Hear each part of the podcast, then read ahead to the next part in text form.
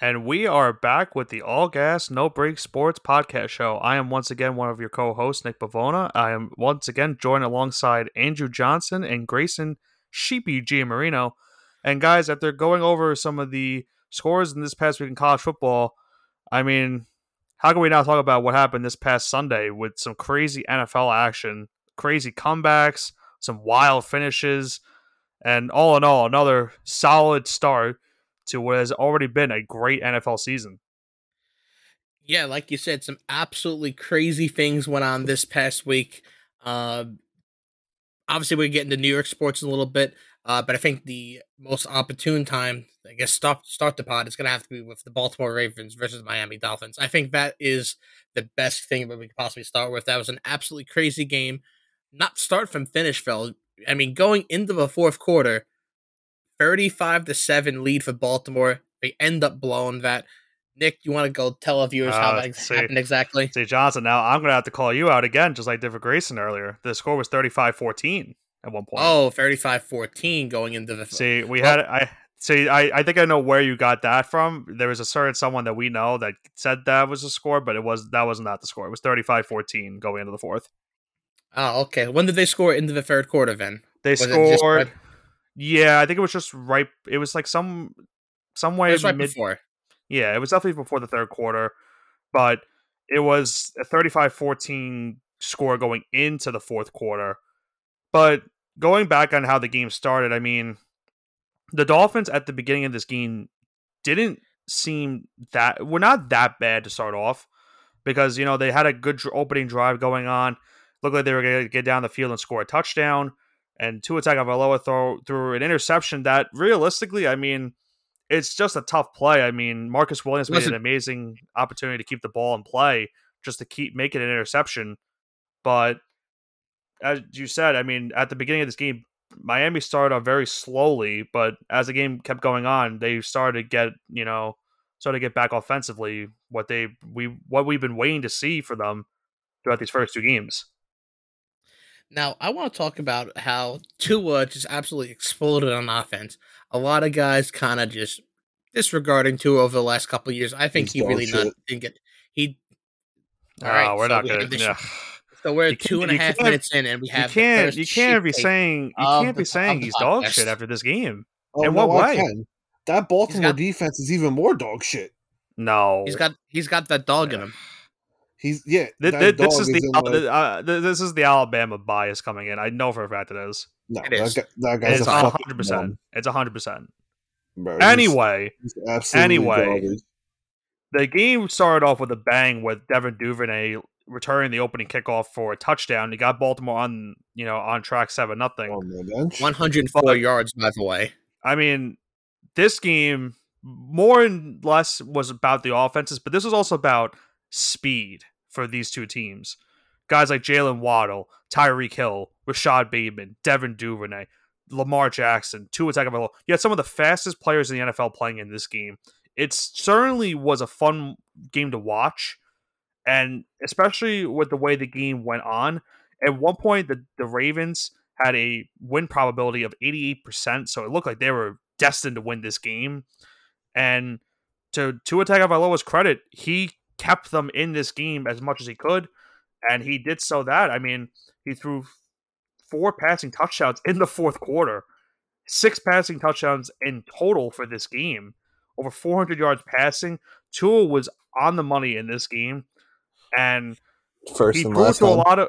uh, Listen, you might say that, but what the receivers he has this season, and he still has a very good tight end in Mike Gesicki, who had a touchdown grab also in this game. This was certainly a good game for the Tua Tagovailoa haters to, to you know to kind of shut them up and say, hey, listen, Tua is not that bad of a quarterback. He's still pretty good. I mean, listen, you might say that, but Bro, I'd rather have Daniel Jones.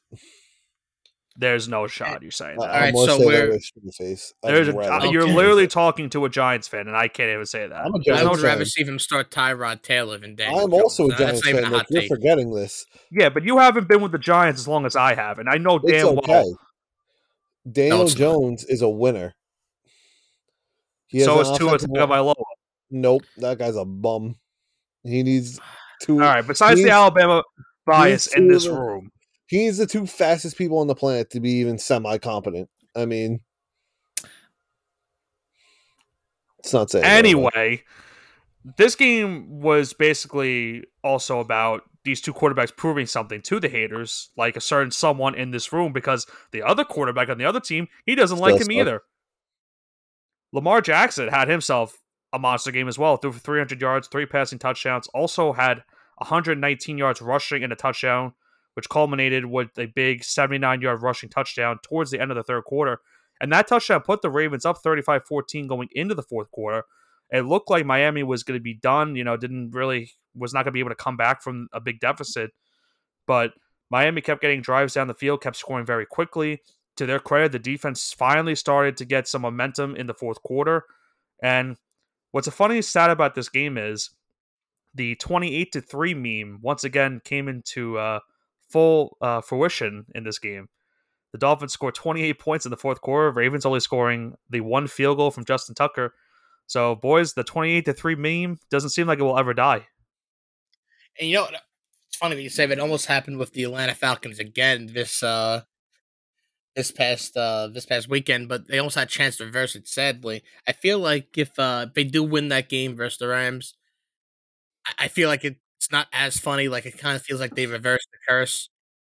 But anyways, I digress. We want to talk about this uh this this uh Baltimore game. Uh, Lamar Jackson had himself a day.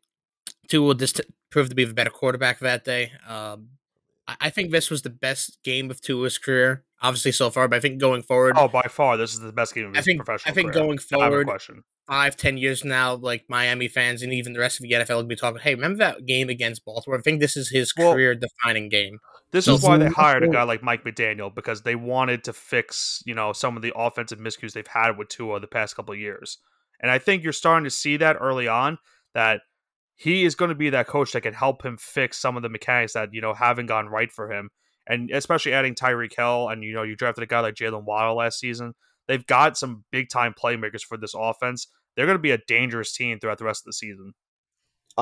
I'm just going to say this. I mean, uh, I know.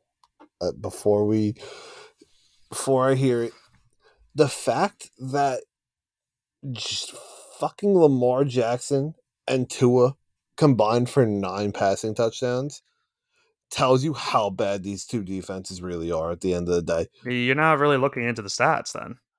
bro. These defenses, these are two of the best. These are two really good defenses on paper. on paper, on paper, and what actually shows up on the field are two totally different things, my friend. Okay, and these are also two really good offenses. Uh, are they though? Yes, I'm still not sold on this Miami offense. I'm not. because you're not sold on Tua because you don't like Tua because of his Alabama. no, bias- it's not because of his Alabama bias. That's hundred I percent the reason. not think he was a good quarterback. He wasn't a good quarterback at Alabama. He literally should not have even been a starter. Jalen Hurts got fucking railed there.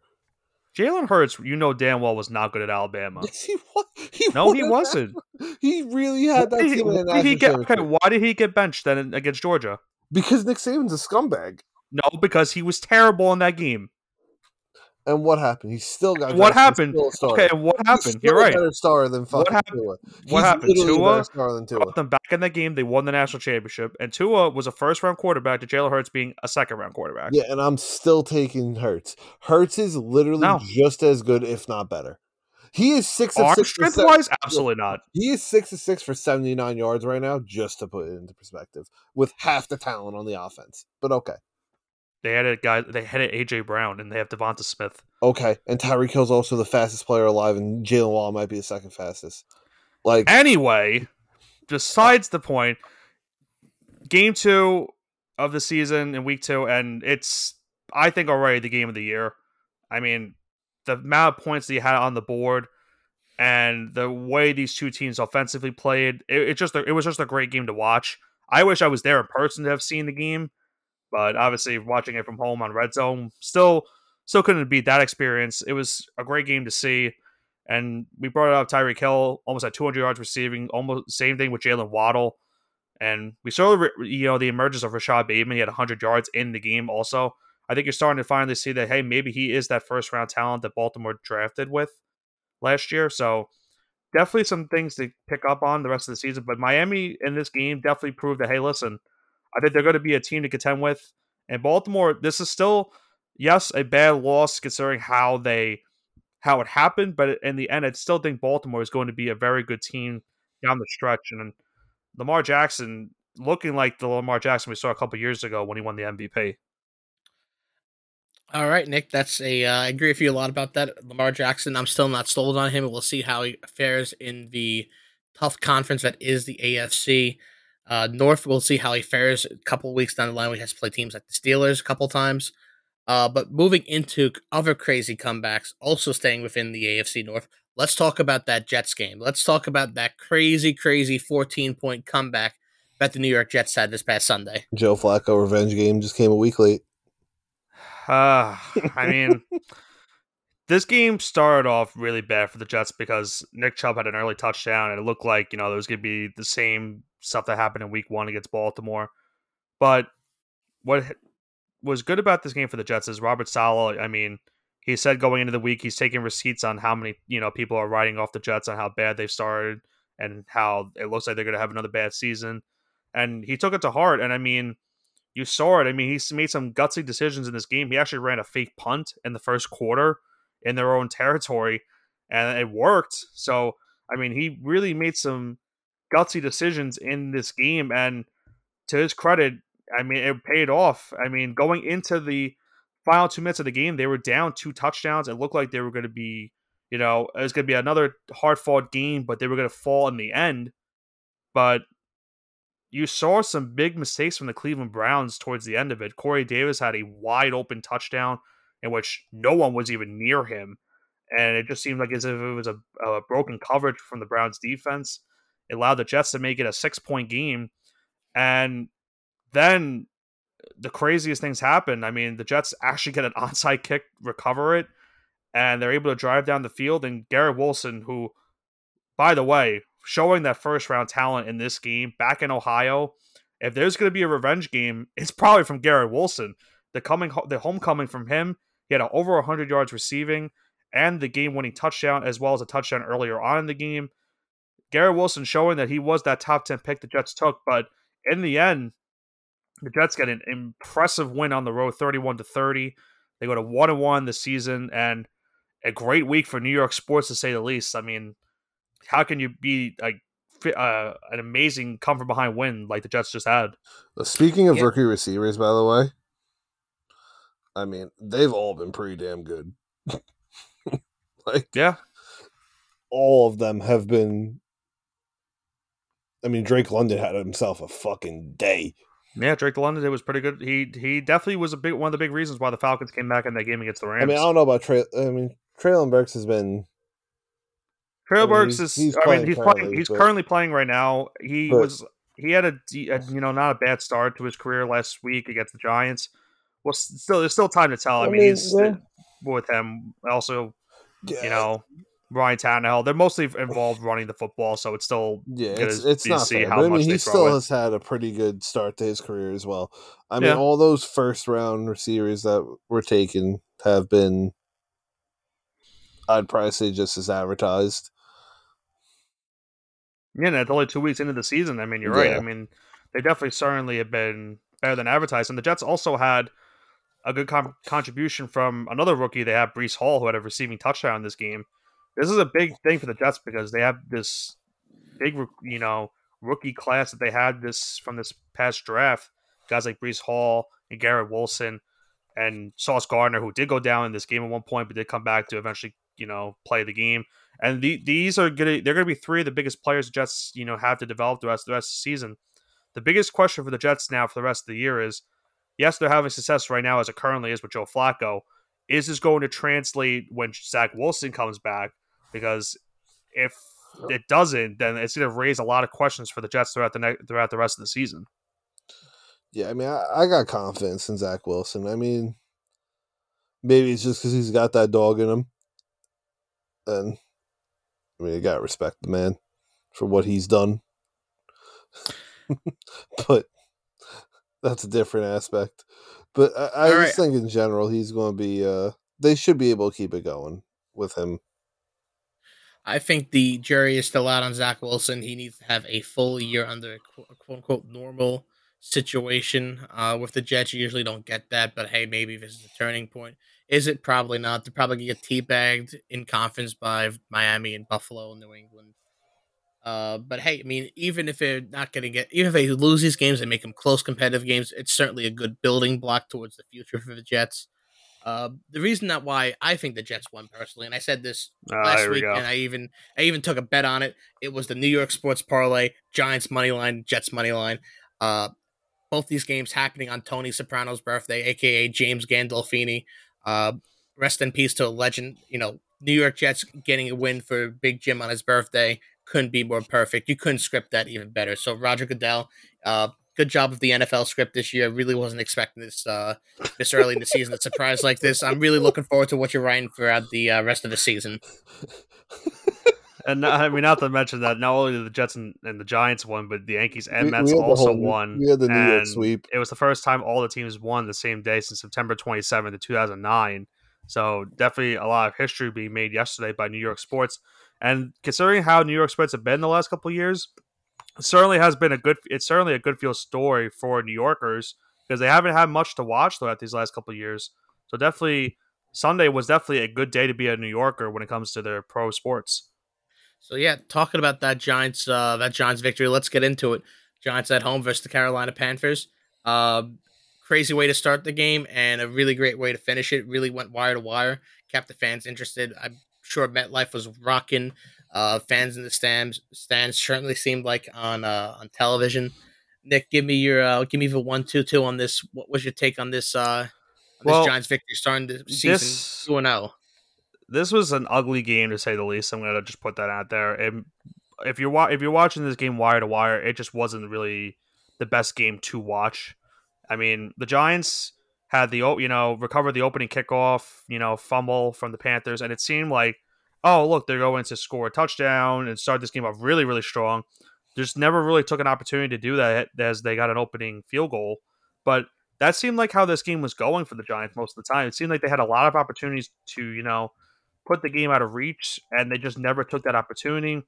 They go into the half, tied at six, and you're right. The fans were raucous throughout the entire game, but they were very positive and they were also very negative. You saw it going into the half. Fans were starting to yell at the offense for how badly they were playing in the first half. This game really all came down to was how good the Giants defense was. And this is what fans were really hoping to see throughout the season. Guys like, you know, Julian Love and Leonard Williams, who, by the way, did get hurt in this game. Giants are hoping to get him back soon.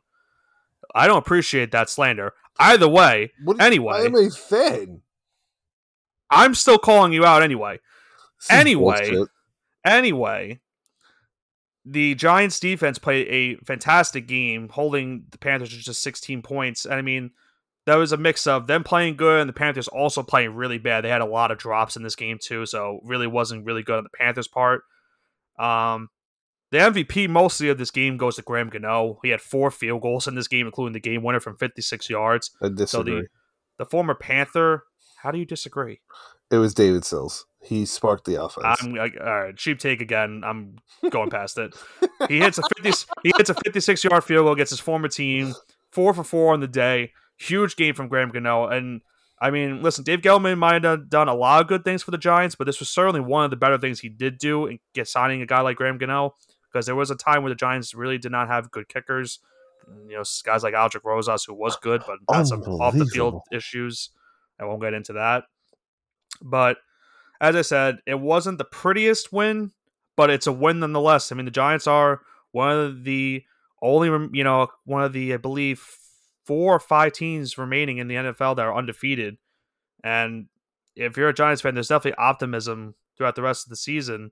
And now you have a big Monday night matchup coming up with the Cowboys this week at MetLife. It's going to be not only a big game for the Giants, but a big game for Daniel Jones because he has to still prove that he's going to be the quarterback of this team and he really hasn't shown it throughout the first two games.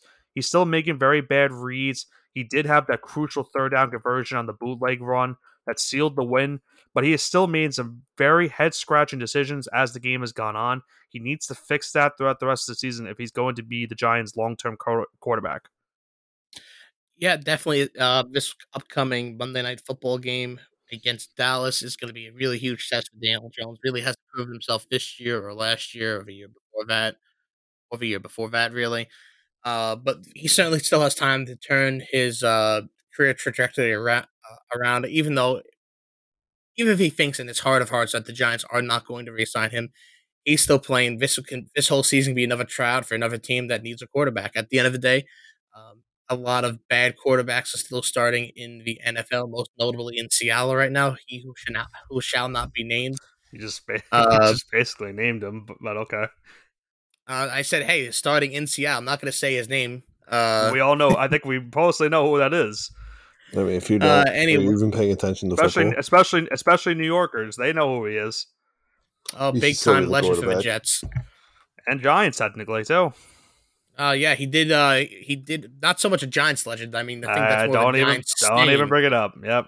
Just, uh, I, hey, hey, I wasn't gonna know, bring it up. I know, one who brought I it up. I know. Uh, but yeah, this is certainly a tryout season for other teams with Daniel Jones, even if the Giants don't have confidence in him.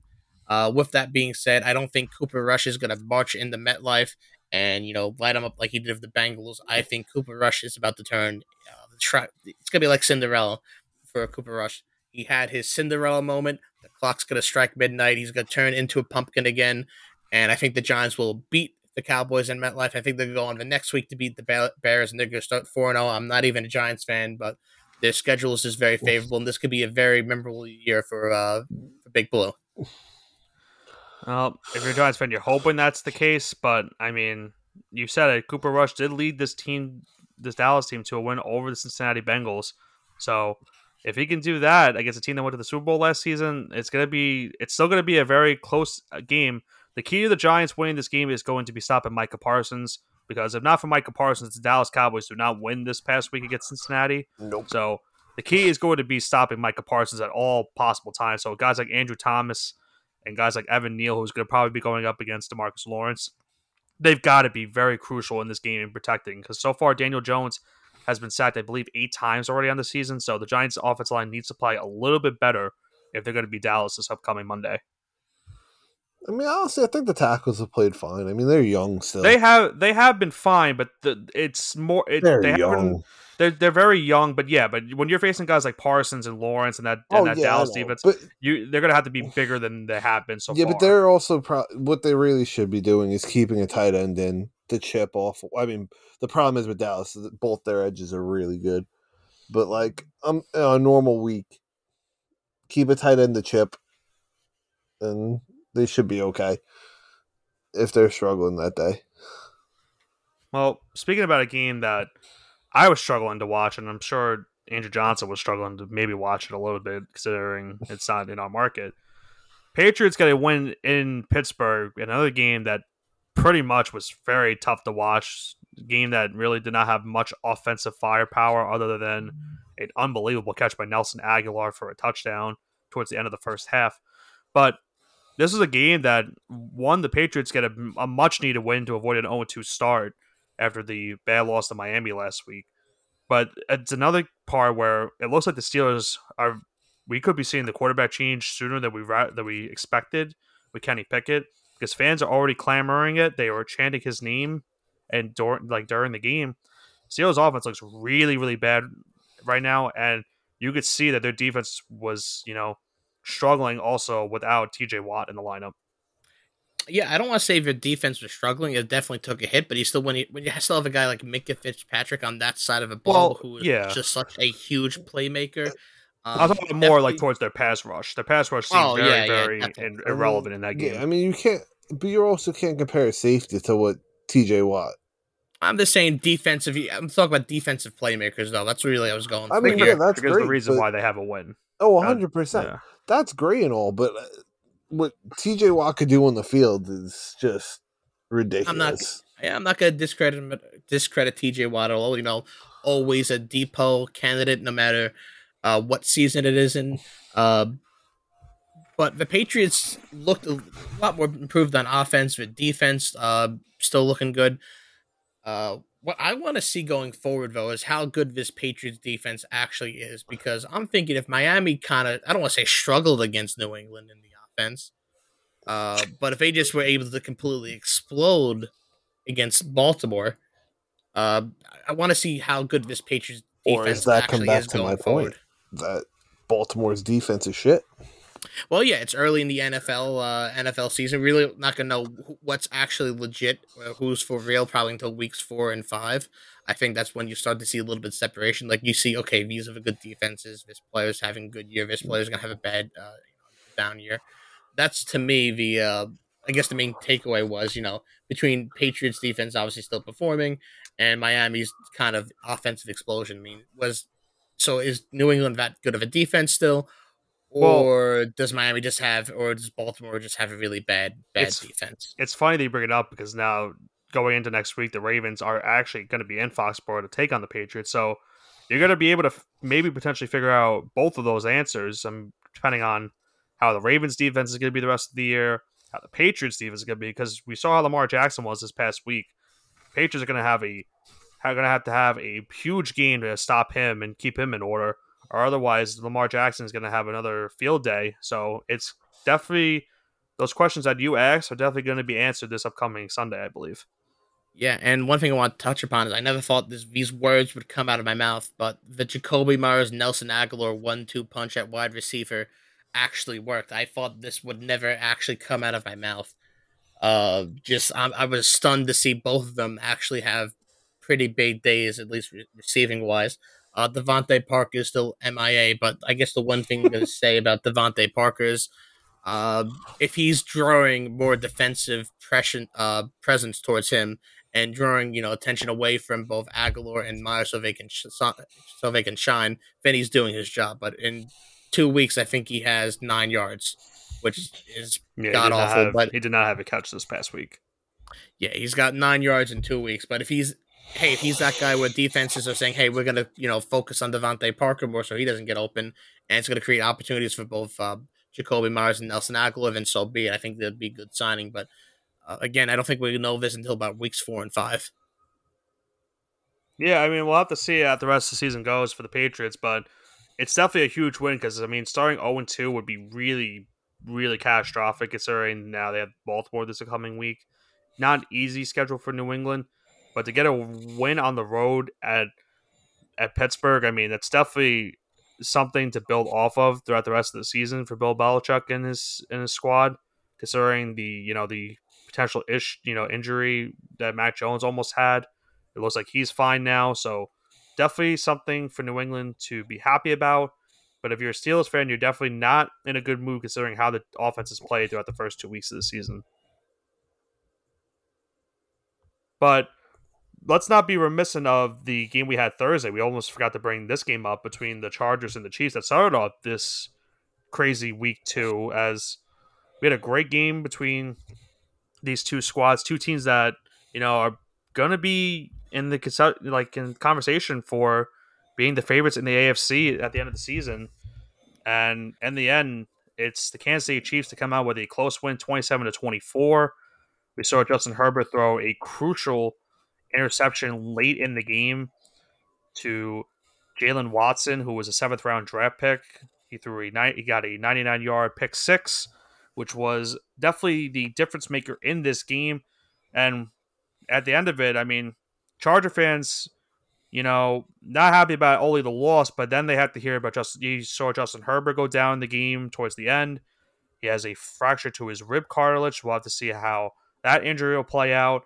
But this is another game where the Chargers again didn't really seem to give the ball to guys like Austin Ekeler. They didn't have Keenan Allen in this game, so you were fig- figured to have seen Ekeler a lot more involved. Didn't really see that much in this game, but we saw a great game from a guy like Mike Williams, who had 113 yards receiving and a touchdown. So the Chargers will have to see if Keenan Allen will come back very soon. But for the Chiefs, a great job by them holding the Chargers to 24 points and going on going to start off the season 2 and 0 and proving to guys, people like me that hey, listen, they're still going to be a good team to contend with. Yeah, I mean, you also have to take into account that I think this was uh, Justin Herbert's first loss in uh lost in Arrowhead Stadium. I think he was two Correct. zero going to this, and he beat himself. Uh, pick six towards the end of that game just really sealed it for him to kind of like really, t- really shitty ending to what was a really great game. And it's tough because the receiver. So what happened was he was trying to throw it to his tight end Gerald Everett, but they were going in up tempo, and you know Gerald Everett was a little bit gassed at that point. He wanted to you know get someone to sub in for him. The Chargers were trying to keep that up tempo process going, so he had stayed in the game, and that's where Herbert was looking. That's who Herbert was going towards on the on that interception. But Everett, you just saw he was just gassed and could not make any type of play towards the ball, and it was an easy interception for Watson that he brought it back for six. So it's definitely not all Herbert's fault in that sense, but still not the greatest of reads by him. Definitely a tough loss for the Chargers, but I think the moral is you're just hoping that Justin Herbert isn't hurt for a you know a long extended period of time because you really need him to be in the lineup if you're going to potentially either a win the division or b but just make the playoffs in general. If I'm the Chargers, I'm not really that worried. I mean, I think long term the future is going to be great with him. It's just kind of a question of the very short term of you know he's got the fractured ribs right now. Uh, how he's going to fare going forward. If he's cleared to play, if he's good to play, if he's not in pain when he's throwing, because you saw towards the end there, uh, he could have ran for an easy, easy first down, but he just didn't have it in him. He was just too, uh, injured, and you know it's quite unfortunate that that happened. I mean, I think uh, we see a little bit different outcome when Kansas City goes to uh, goes to the Charger Stadium this you know later in this year. Uh, but yeah, it's gonna be something to definitely uh, look forward to. Yeah, I'm gonna say the fact that they refuse. It seems like they just don't even want to give Ekeler the ball in general. Like I, I don't understand what their issue is with him right now. Maybe he's not. Stu- maybe he's going full uh, Kyler Murray and just not studying the playbook. I don't know. Something's. He's not watching film. Hey, I don't know. You might want to bring up Kyler Murray, but after the game they had this week, I mean, he was definitely he was definitely uh, oh he was huge. He was definitely he, studying something. No, he no Nick, Nick. Let's get to this. This this is him knowing that COD's coming out as like I gotta put I gotta put my good season out there right now because once COD comes out, I'm locked in. He wants the prestige ASAP. Yeah. So he's trying to get his good games out of the way so he gets, you know. That double XP is coming soon, so I mean, we'll have to say. Can't wait. But let's get more into that game because what a shit show of an ending! I mean, I don't even know what to say about this game because the Raiders played dominant throughout the first three quarters. Cardinals had nothing going for them, and then the fourth quarter, I know just the Raiders just seemed MIA. It seemed like, I mean, Kyler Murray had an unbelievable two point conversion at the end where I think it took 21 seconds for the full play to develop, as if as if you were playing a Madden like type of play with Michael Vick. It was just that bad on the Raiders' part that they couldn't bring him down. And then the, they get the big stop in overtime. I mean, there was a crucial play where Hollywood Brown t- dropped a fourth and one, Typical. I believe it was, which would have put the Cardinals in position to win the game, and it led to the turnover on downs. The Raiders got the ball back. It looked like all they needed to do was go down the field, get into field goal range with Daniel Carlson, and they win. They were pretty much going to be in field goal range. And I said this to Andrew Johnson, I, and he didn't test for it. I said, why didn't the Raiders? Why don't the Raiders just run the ball right now and just put themselves into a field goal range, which they pretty much were at. They were, at, I believe, they're at the 35 yard line when they when the eventual fumble from Hunter Renfrow happened.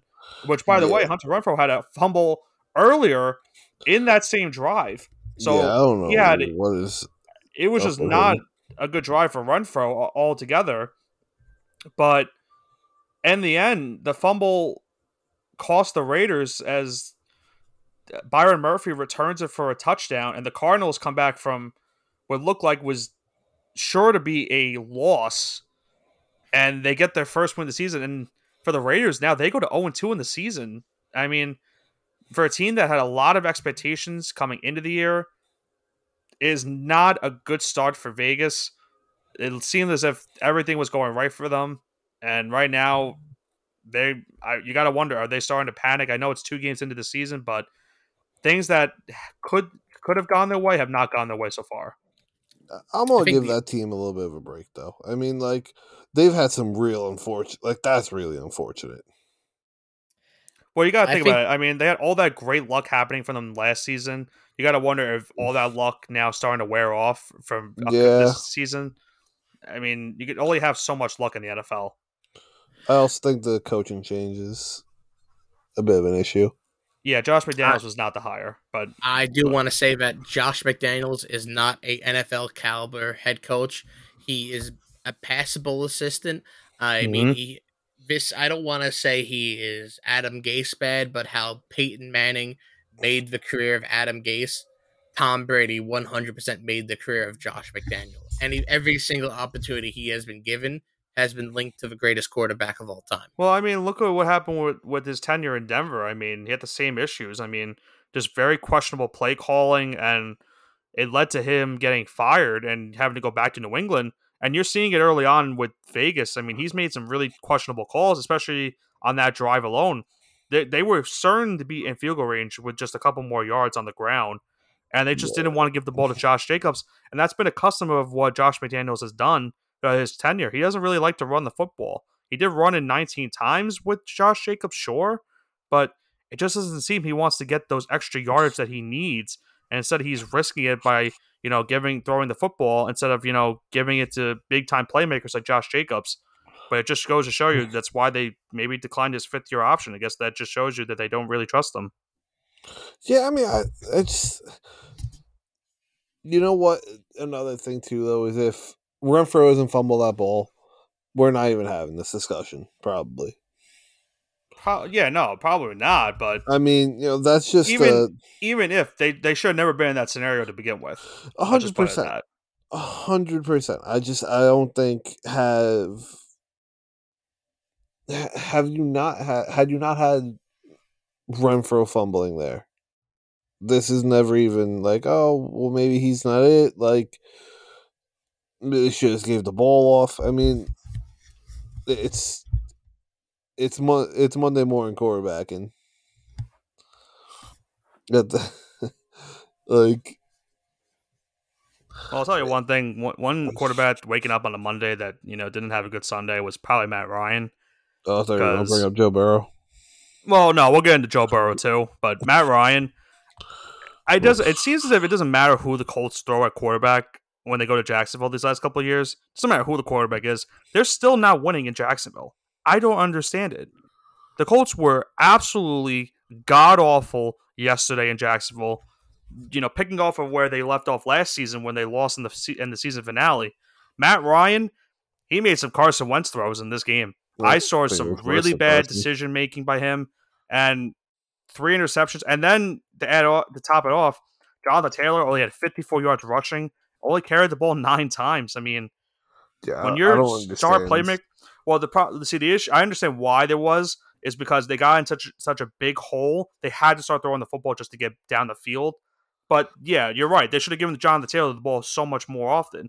They just How- didn't didn't for some reason. How early is on the the guy game. that was legit the best offensive player in football last year touched the ball nine times? Like, you have to get him the ball. He, especially with Michael Pittman out, he was your most skilled player on the field offensively. You Yeah. have to find a way to get him the ball. It doesn't matter if it's catching out of the backfield, screens. You have to find a way that is a poor decision by the offensive coordinator. Like you have to do better. You have Well, to. I mean, it just goes to show you that Frank Reich right now is definitely on the hot seat because Oh, he he's definitely he's on, going to get fired. He was on the hot seat at the beginning, the, at the beginning of the season. He's definitely on the hot seat now. After this, they still have not won. And if the if the scores remain the same, in the Titans and Bills game, if the Bills are able to hang on to win, the Jacksonville Jaguars is going to be leading this division at the end of week two. I we mean, love that. Trevor I- Lawrence go. I mean, listen, we want we would love we love to see Trevor Lawrence, you know, I'd like to see uh. Travis and- Etienne fucking actually get the ball for once. That'd be great. Well, I, I tried telling this to people. I don't understand why people thought James Robinson was not going to be the number one running back. He's been a good running back throughout his entire tenure in Jacksonville. Uh, then you don't draft. Then you just don't draft Etienne. But he didn't. But remember, Doug Pederson didn't draft Etienne. I understand that, but Etienne's just as talented, if not more. Mm, They're just not giving him the reps. I, I don't think he's as talented as James Robinson running ability wise. He's a better cat. He's a better catching back. I'll give you that. But I, I think running wise, is still a really good at. I I, I agree. Etienne's a good running back, running but. I think I think overall, what you're looking for in a running back, and if you're comparing the two, you're looking for a guy like James Robinson. And I get that to an extent. I do. I like James Robinson as a running back. I just, I think ET. You don't know what you have in Etienne yet. Well, like this, it's only two weeks into the season. We still No, this is. Etienne's first full 100%. season, so we don't know what he is yet. One hundred percent. But But, right like- now, it's showing that Etienne is going to be the running back too for this offense. Like uh, you, you give the guy nine carries. I mean, uh, how But do you expect him? But that's why I say he's more of a catching back. Yeah, but okay. I mean, looking at the stats, James Robinson had 23 attempts for 64 yards.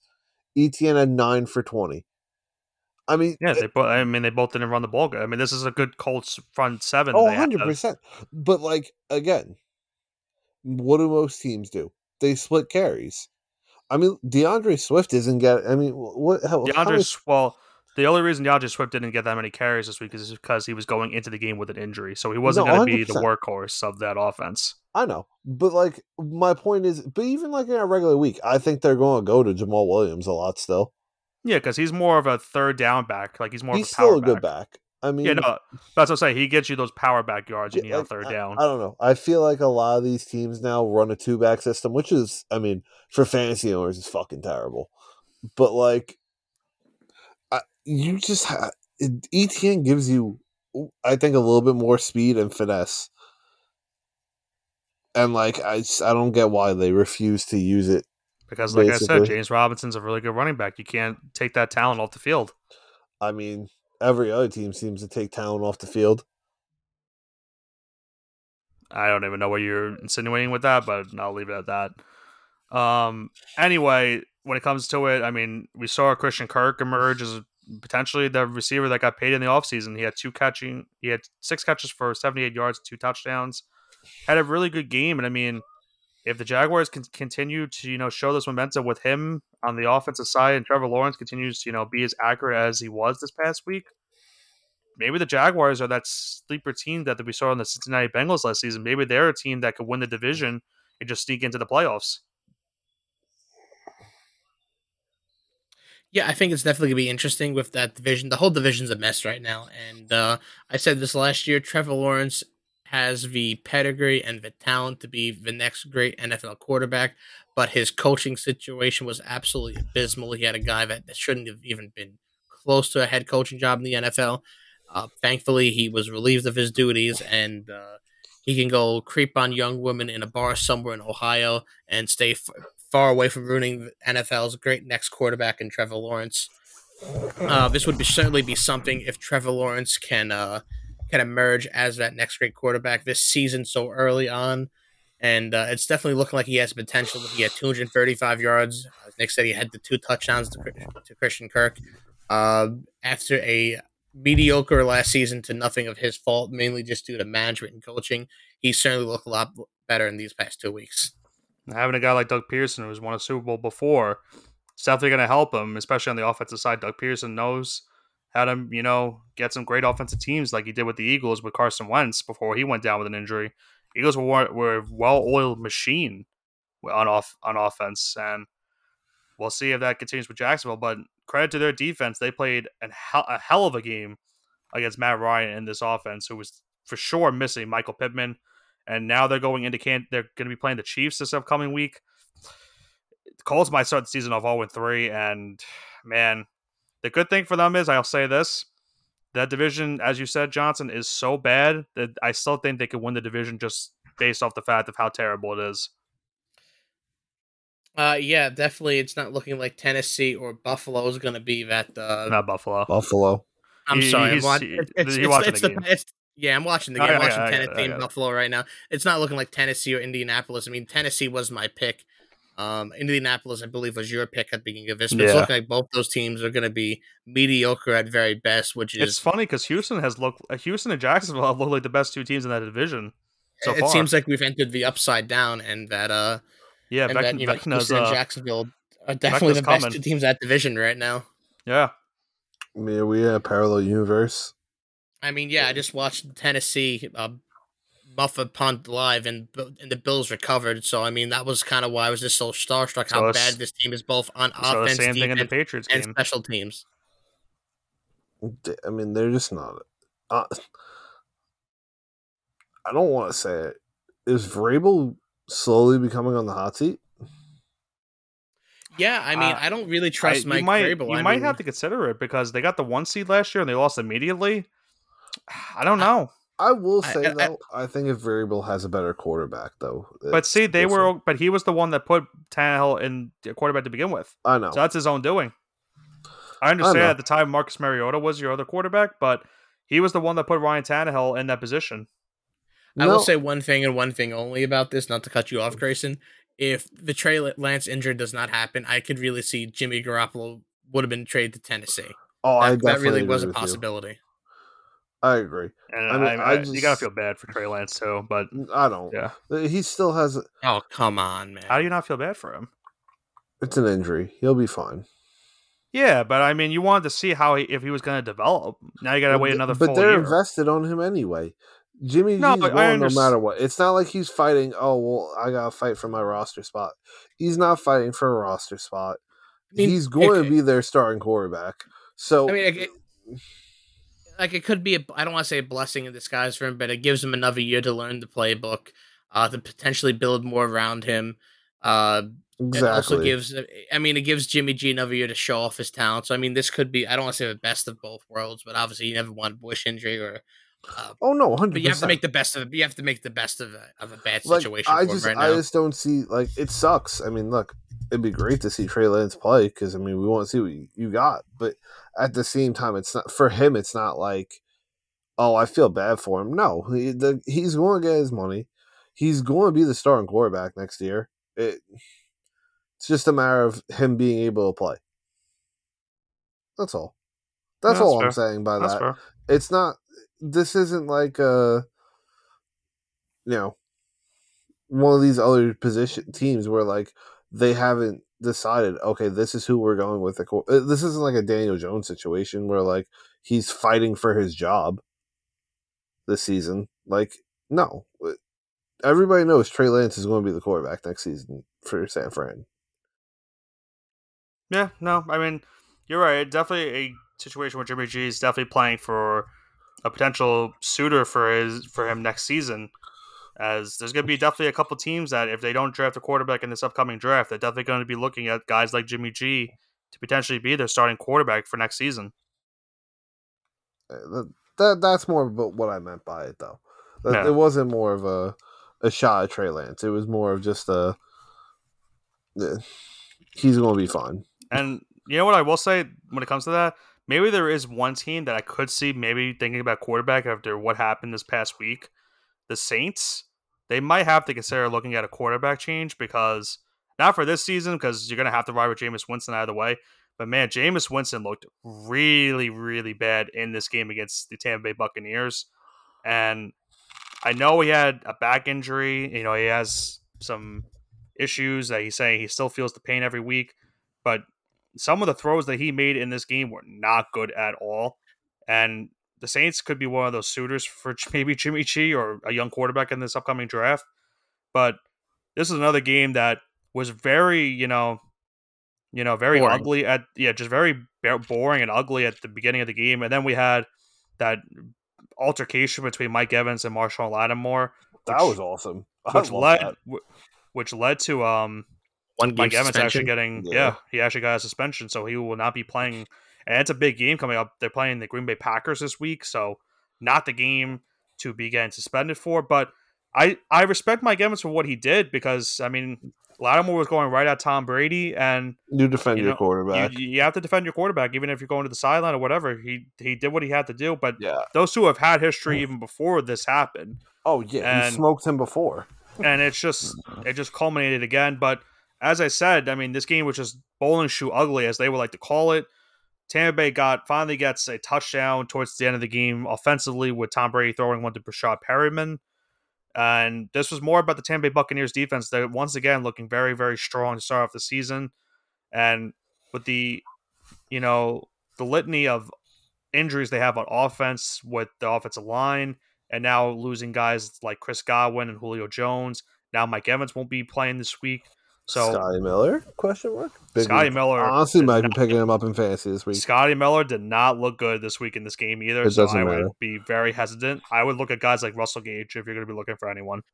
Hey, Yeah, uh, but- I know we'll talk about the future quarterback for New Orleans, uh, but for my f- own selfish purposes in fantasy, uh, there's a great guy, Mormon, uh, known as Taysom, Taysom Hill, uh, starting at tight end right now. Uh, you guys should Big definitely facts. make the call and start Taysom Hill this weekend. I definitely won't benefit at all fantasy wise because they have him listed as a tight end. But hey, if he wants to start a quarterback, I could see him starting because I don't know. I, I really think Jameis is still injured. And I know they're saying he could play through the injury.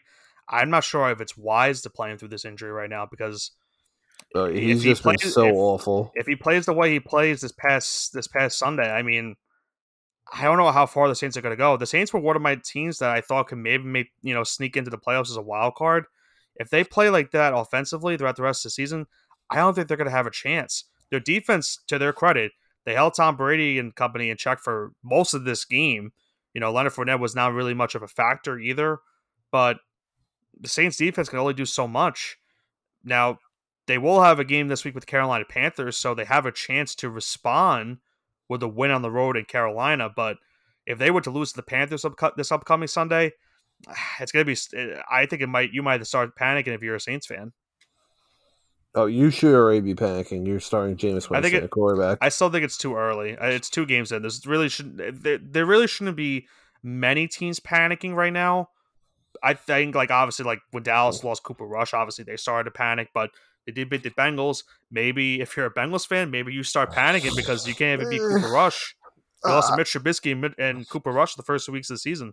It's not, that's more of a not good. defense issue. That's a defense issue more than like. their offense hasn't looked good either, though. it- Uh, I think I think it's an offensive line issue. Joe Burrow's on pace on pace to get sacked 111 times this year. He's gonna dive. He's he will turn into the next Andrew Luck if they don't fix that O line this yeah, season. And remember, they fixed they they quote unquote fixed it in the offseason by getting guys like La'el Collins, and they just Yeah, they haven't. yeah, no, I they definitely spent it. They definitely spent in the offseason. Like I'm not gonna go after the Bengals front office or Bengals management. They definitely looked at it from last year. Okay, we have you know a gaping hole in our offensive line. Let's go spend money in the offseason. Let's get good guys that we can go plug in there and we can fix it. And it hasn't maybe this they just haven't gelled so far. Obviously, there's still a long season to go, but early on it hasn't looked pretty. Well, I'm to say this, and I said this to you earlier, and I still feel this way. And I'm to probably feel this way throughout the rest of the season. The Super Bowl run really hurt the Bengals in a sense because I think the thing that's really holding them back is Zac Taylor, their their head coach. I, I just don't think he's that good of a head coach, and you can you could see it. I mean, some of the play call decision making he makes, it just it just boggles my mind sometimes what he what he does like Joe like Joe Burrow, to his credit, saved his job last season with that Super Bowl run.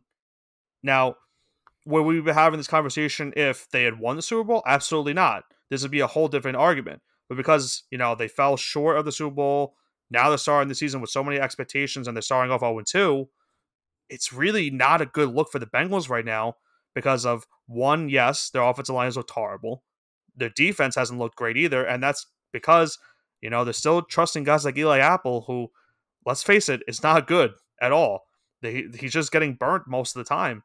They haven't really have a consistent pass rush, and I mean they they just really have not seemed to you know address some of the issues they've had on the defense that we saw last season's in the last season's postseason run. So if they don't start to address this sooner rather than later, they're going to ruin you know this opportunity to potentially you know stay in the Super Bowl hunt but I think for them to stay in the hunt, they might have to look at another head coach sooner rather than later. Um, I'd probably agree with you on that. I do think that. I mean, if the O line could just play a little bit better, like just enough that Burrow has a minute or two in the pocket, it's just unbelievable how quick that that guy's on his back every day. every game. Yeah. It's it's crazy. Well, another issue for Burrow also what I see is when he plays is that he'll try to when he gets pressure, he'll try to keep running back and back, and he just never decides when to like go down. He Throw, loses more yeah. yardage than they need to lose. No, that's That's that's, definitely very fair. But at the same time, at this rate, it's gotta just be like PTSD. Because I mean, yeah. like No, I agree. the guy hasn't had more than what three seconds in the pocket Eh, in That's two why. years. That's why Johnson's years. right. I mean, he's on the he's on pace for to, to be like Andrew Luck, He and that's and it's really sucks. sad. It's sad because that the talent that that kid has is ridiculous. Like I'm sure Andrew Luck would still be a great quarterback in the NFL right now if he was still playing. But Oh, Andrew, so right many now, if- injuries. If, the Colts had Andrew Luck right now, they'd be cruising. Yeah, probably. I honestly was praying to God he'd come out of retirement. Nah, it's just too long. He could, still, retired. he could I think definitely he's still been, he's do been it. retired for what now? Through four years, I think. I think since 2018, so Oh, uh, you're see, right on the money. uh, I think Philip Rivers, 2019 is when he retired. Carson Wentz. Jacoby Brissett. So yeah, was that years. full season? Brissett? Yes, they had Oh a full my year. Jacoby God. Brissett. Yep. Uh, I don't know why I thought that was half a year. And then Matt Ryan now. So yeah, it's four. Yeah, so four. And it's oh, Jesus. it's not it's yeah. The Colts are just not in a good spot right now, but neither are the Bengals. They're both both 0 2 on the season, and if they don't start figuring out something sooner rather than later, it the both of those coaches are going to be on the hot seat for sure. Yeah, I mean, I think if the Bengals don't have something going by like week five, they might just make the coaching change. They they they might have to think about it this week. They're in they're at MetLife facing the Jets. If you lose to the Jets on the road, they, they lost it last year to the Jets on the road. They lose Well- again this year. Well, but see, that's why I think they might don't give know. them a break, I don't know if you can. bro. That Jets how many? team. How many? I know, but how many more breaks can you really give the guy? I, I that, that's why I said though I'd give him till like week four. If things aren't around by week four, you gotta send them. You have to. You're literally killing your chances of anything. it just sucks for Bengals fans because they went through all those years with Marvin Lewis, you know, and they made all these playoff appearances. And they never did anything with them. Now they finally get, you know, they get a new head coach in Zac Taylor, and they finally make one big run to the Super Bowl, and now everything is just going from bad to worse. And you know, if they can't, the, the, my issue with this is they have this game with the Jets this week. If they were to lose, then they have a short week the following week against the Dolphins on Thursday Night Football. And if the Dolphins play anything like how they played this past Sunday, Bengals could start the season 0 4.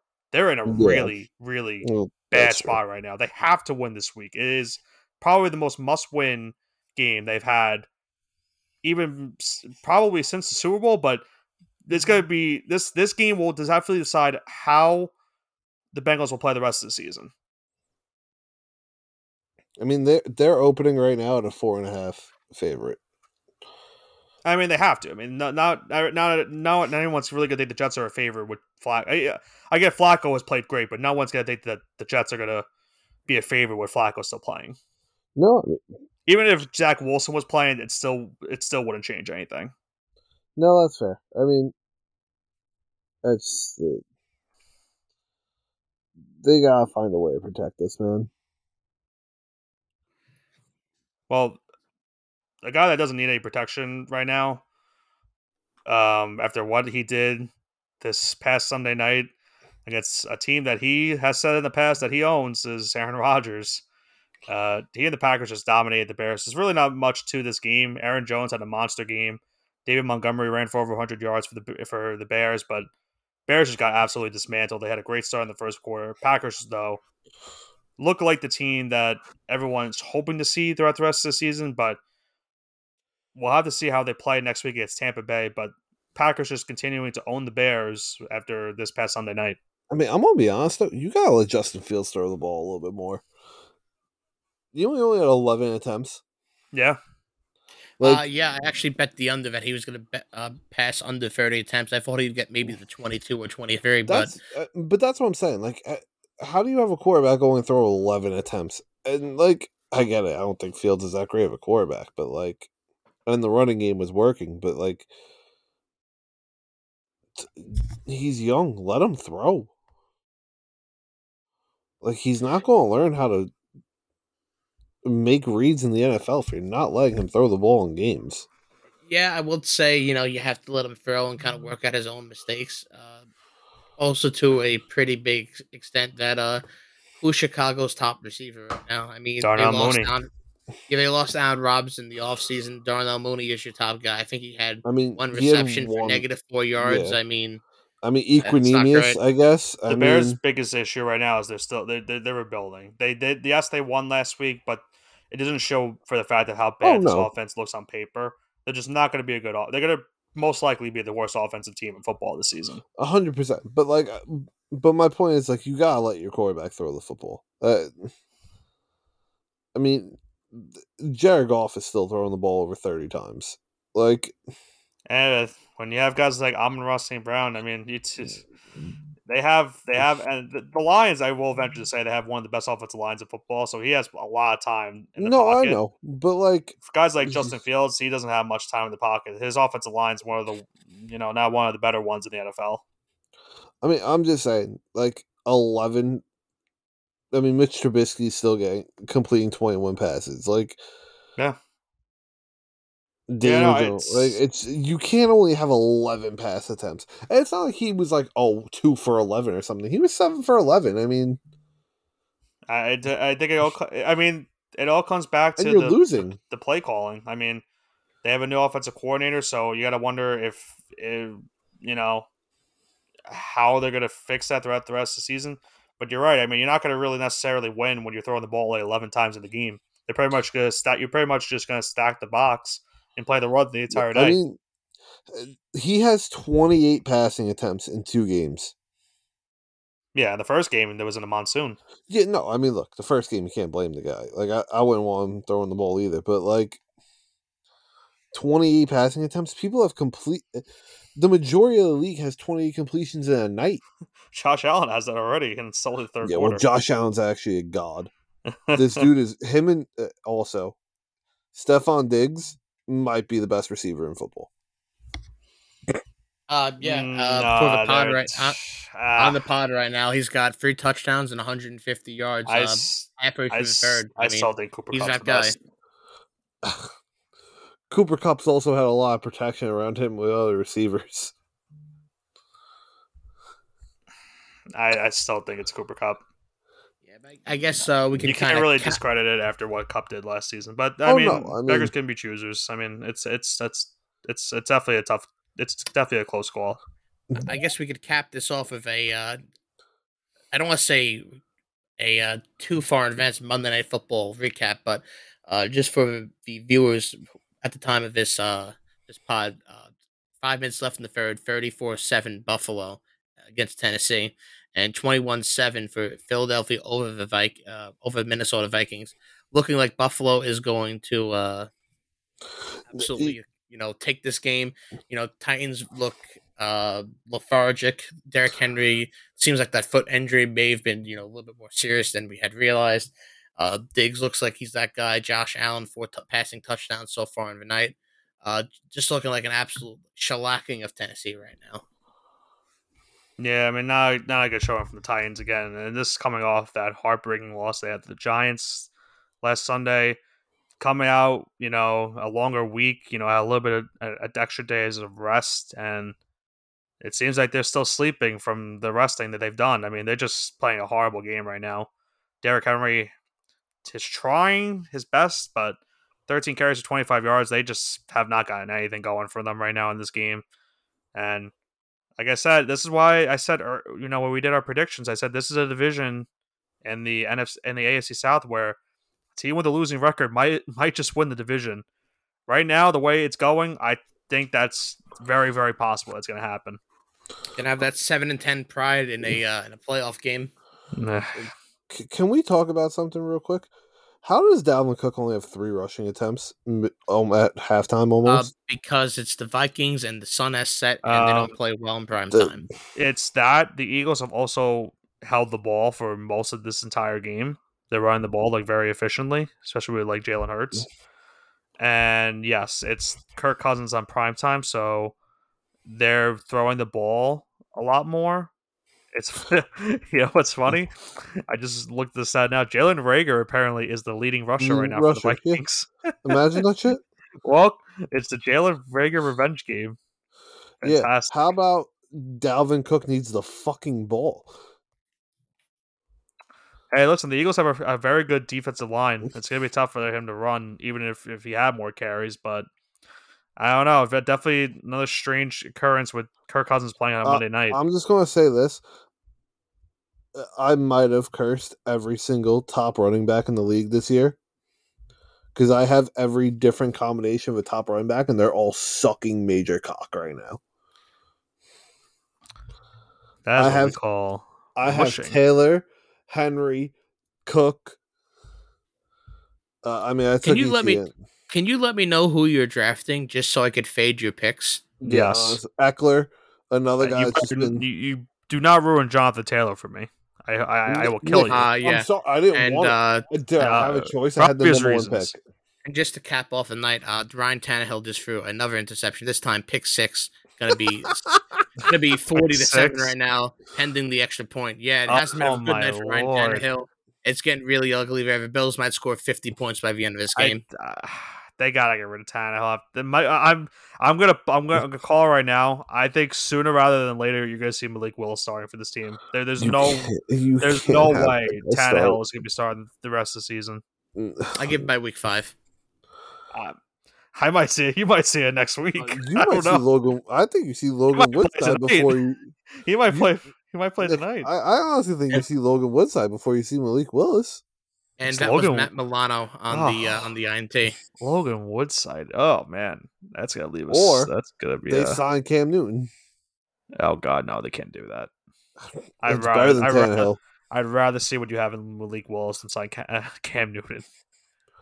Yeah, Cam Newton's team- chance of going back to a team is like in, Se- in Seattle. That's the only, that's like his only hope. No. He should just say retired. he should.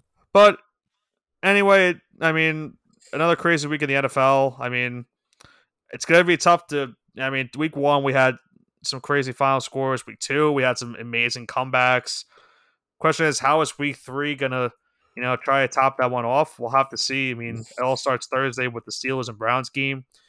Another a game that might turn into an ugly one, considering how both offenses have really been so far at the start of the season. So expect the defenses to be up and about in this game. Then the game of the week, though, boys, Bills at Dolphins. I expect a lot of points in this game, and the way Josh Allen's playing right now, and if two attack Tua Tagovailoa can um can uh, keep it going, uh, you could see another 42-38 final in this game. I mean, yeah, this is a, really going to be the game to where is Tua actually a good quarterback, or was it just how bad I think that Ravens defense? Also, I want to point out, I just got an update. Malik Willis is actually in the game now. So called it early. He's already in the game. Get some early season Malik Willis action, see what he can do. Maybe uh, the run game gets a little bit better. He's a little bit more of a mobile quarterback. Maybe kind of maybe change up the variable scheme a little bit. Uh, I guess we'll see by the end of this game. Yeah, hopefully we'll have to see. If Malik Willis plays a little bit decent, you might see him start next week. But I guess we'll have to tune in and find out. But I think that is going to do it for the All Gas No Break Sports podcast show. We once again thank you all for tuning in and listening on to our talk about this past week in college football and some of the crazy games that we had in the NFL this past Sunday and currently going on this Monday night. We would like to tell everyone to please follow us on Instagram at All Gas No Break Sports Cards. That AGNB underscore sports underscore cards. We also have our whatnot page where we usually sometimes we'll rip WWE cards on Friday night. We are starting to, you know, rip a little bit more into the NFL season as the season is, you know, still underway. The NBA season is also approaching us very soon as next month, so we might be ripping into some NBA. But you have to tune in to find out on the Yellow W and whatnot. But make sure to tune on in to our show next week as we'll definitely be previewing some of the NFL for next week. We'll also recap some of the NFL scores as well as college football and maybe a little bit more talk into some of the MLB playoff scenarios as the playoffs are definitely coming around the corner, and we will definitely know some of the scenarios on who is going to be facing who in this year's postseason. And one more thing, boys. Don't say my time of the year. Don't say it again. Is almost here. It is almost. Oh, true. That that's right. Hockey season is also a month away, so we are definitely getting ready to start the hockey season. You know, we're trying to see if our New York Rangers are going to have a repeat performance of last season and maybe even go farther than they did. But we'll definitely have some very special guests. I know a certain someone that would definitely love to be on the podcast to talk to Grayson about Rangers hockey this upcoming oh, season. Speaking of somebody like that, um, I think he needs to hear this. We are Marshall. I knew he was going to say it. I just knew it. Anyway, once again, I am one of your co-hosts, Nicholas Bavona. I am once again joined alongside Andrew Johnson and Grayson Cheapy G Marino. We once again thank you for joining us here on the All Gas No Break Sports Podcast Show, and we would like to wish you all a great rest of your evening.